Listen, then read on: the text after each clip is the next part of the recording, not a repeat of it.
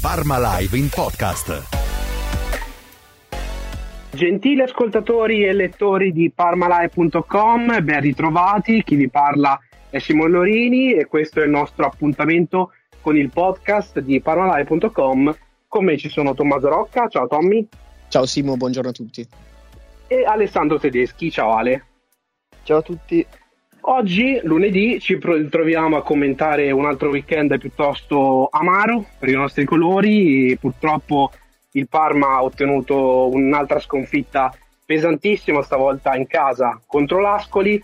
Una gara molto strana, diciamo, no? Di quelle che purtroppo il nostro Parma ci ha abituato in tempi recenti, però il risultato è quello che conta e al di là di un atteggiamento della squadra che io troverei abbastanza discutibile, vorrei sottoporvi un pensiero di Sandro Melli che secondo me condensa perfettamente quelli che sono i limiti della squadra in questo momento. Ve lo leggo rapidamente. L'ha scritto su Facebook, quindi: la differenza tra il Parma e tutte le altre squadre della serie cadetta è che le altre squadre sanno di essere mediocri e giocano come giocano le squadre mediocri, cioè lotta, corsa e battaglia. I nostri pensano di essere forti e vogliono giocare come giocano i buoni. Siccome invece sono scarsi, il risultato logicamente è scontato, cioè fai cagare. Ale? Diciamo che non ha tutti i torti. Spesso è capitato di vedere un Parma che gioca in punta di piedi e poi dopo in Serie B però ne paghi le conseguenze. Tommy? Sì, sicuramente è condivisibile. Ovviamente è difficile per noi capire le dinamiche anche all'interno dello spogliatoio, come la squadra arrivi preparata o meno anche a livello mentale alle partite, e diciamo che, ricordando anche le parole di Buffon giusto di qualche settimana fa, è abbastanza chiaro che il quadro non è di certo positivo, ecco, soprattutto dal punto di vista dell'atteggiamento. Quindi io sono d'accordo con quello che dice Melli. Tommy, però tu fai riferimento alle parole di Buffon, ma non trovi, e estendo la domanda anche ad Ale, che queste siano state totalmente disattese? Cioè sul suo invito, il concetto non bastano Vasquez e Buffon per vincere la partita in Serie B non è stato totalmente tradito dall'atteggiamento della squadra nelle ultime due gare? E infatti è proprio quella la cosa grave secondo me, perché le parole di Buffon, al di là della vittoria col Genoa, erano state importanti proprio per il messaggio lanciato, e si cercavano risposte nelle partite successive proprio perché era un messaggio molto forte lanciato verso tutta la squadra e tutto l'ambiente, e che sono state purtroppo ancora una volta vane. E io ho sentito ancora una volta dire Pecchia che la squadra comunque costruisce, merita di più di quello che raccoglie, ma se questa squadra continua a non raccogliere vuol dire che i problemi sottolineati da Buffon ci sono e che non sta succedendo nulla per migliorare la situazione attuale. Ale? Ma più che tradite le parole di Buffon, io direi che quello che era un avvertimento da parte dello stesso Buffon si è poi avverato, perché con l'esperienza di Gigi sicuramente lui sapeva della situazione dello spogliatoio, che è un po' altalenante per le prestazioni in campo, e puntualmente dopo la grande prestazione col Genoa sono arrivate due prestazioni mediocri in cui poi dopo gli episodi non ti hanno girato a favore e non hai portato a casa nulla. Però le parole di Buffon sono state fatte in una conferenza stampa, ma io voglio e immagino e spero che lo stesso concetto sia stato ribadito anche nello spogliatoio. Quindi mi sembra davvero strano che la squadra non abbia minimamente recepito il messaggio da parte del suo capitano, di un campione del mondo, di uno che ha 45 anni di carriera alle spalle, quindi qualcosina forse potrebbe insegnare a tutti. Al di là di questo vorrei portare la vostra attenzione anche su un ultimo argomento che è secondo me abbastanza cruciale ed è un tema di cui abbiamo parlato spesso, vale a dire il rendimento di Vasquez, che è chiaramente un giocatore indiscutibile a livello tecnico, è molto più discutibile dal punto di vista della modernità, del fatto che non sia propriamente un calciatore moderno, particolarmente lento, difficilmente collocabile a livello tattico.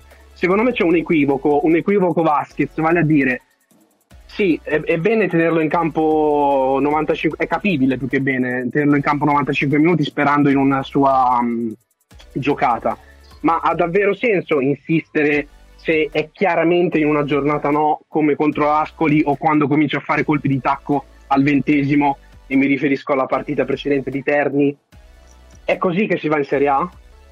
Guarda Simo, io l'ho scritto anche nelle pagelle questo weekend che quando Vasquez è in giornata no, e purtroppo si vede già dai primi 10 minuti, per quanto le sue qualità e la sua capacità di risolvere una partita magari possano incidere, però quando è in giornata no, in questa stagione è un po' croce delizia, cioè quando becchi la giornata sbagliata, non dico che giocare come con un uomo in meno, però comunque la manovra del Parma passa dai suoi piedi, perché comunque è un giocatore di enorme qualità, e quando lui è così macchinoso e lento inevitabilmente ne risente tutta la manovra offensiva. Quindi secondo me in partite in cui è evidente la difficoltà di Vasquez sarebbe anche giusto magari provare a fare a meno di lui e cambiare un po' anche diciamo le dinamiche della manovra offensiva. Ale?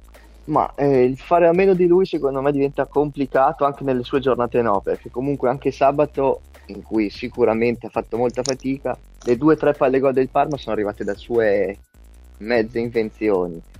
Ci sarebbe da trovargli un ruolo più funzionale in queste giornate no, magari liberarlo da ruoli di copertura o di marcatura, liberarlo magari sulla tre quarti, non come falso 9 che sennò gioca perennemente spalle alla porta. E beh Ale, però adesso non mi venire a dire che sabato è iniziato a fare marcatura, perché cioè, io l'ho visto camminare fin dal 46esimo della ripresa, però insomma cioè, dal primo minuto della ripresa Vasquez camminava, poi va benissimo giocherellare, aspettare che il gol arrivi come ha fatto il Parma nell'ultima gara, però poi se lo prendi non sei in grado di ribaltare la partita e Vasquez non ti dà nessuna mano da questo punto di vista.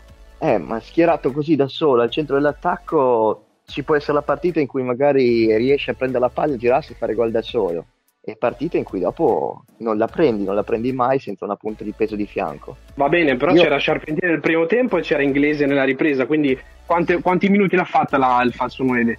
10, 15?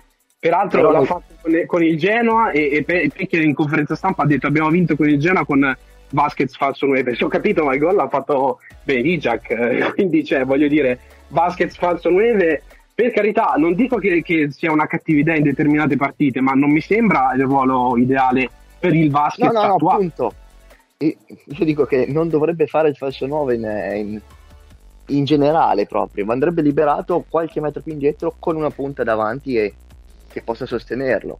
Poi dopo, quando è giornata no per tutti. Purtroppo, e poi chiudo, il Parma si trascina veramente troppi giocatori equivoci e senza ruolo in questo momento. C'è Inglese che vabbè, inutile sparare sulla Croce Rossa, un giocatore che non segna da mesi, non mi sembra neanche al top a livello della condizione, ed è anche normale che sia così. Charpentier lo conosciamo, un giocatore che sta più in infermeria che in campo. Vasquez ne abbiamo appena parlato, c'è un problema tattico. C'è Somme che non abbiamo capito ancora che ruolo fa, cioè ci sono tanti e troppi equivoci secondo me in questa squadra, che neanche un allenatore bravo come Pecchia, che a me ultimamente sembra un po' in confusione ma comunque continuo a ritenere bravo, riesce a risolvere. Sì, io sono d'accordo, e posso aggiungere anche che ultimamente Pecchia mi ha deluso anche per le dichiarazioni in conferenza stampa, perché come dici tu mi sembra che stia insistendo su una strada che il Parma ha già provato a percorrere quest'anno e che non ha portato a niente, e non dico che sia giusto cambiare, perché secondo me Pecchia è un ottimo allenatore e il continuo cambio di allenatore negli ultimi anni non ha portato a nulla, però secondo me c'è bisogno di riflettere bene sulla strada che si è provato a intraprendere finora e cambiare qualcosa, perché ci sono troppi giocatori fuori ruolo, troppi giocatori in difficoltà, e i problemi rimangono gli stessi che abbiamo visto negli ultimi anni. Va bene ragazzi, allora vi ho trattenuto già troppo tempo, grazie mille per la partecipazione Alessandro Tedeschi e Tommaso Rocca. Grazie a te Simo. Ciao, alla prossima con il podcast di Parmalive.com. Parmalive in podcast.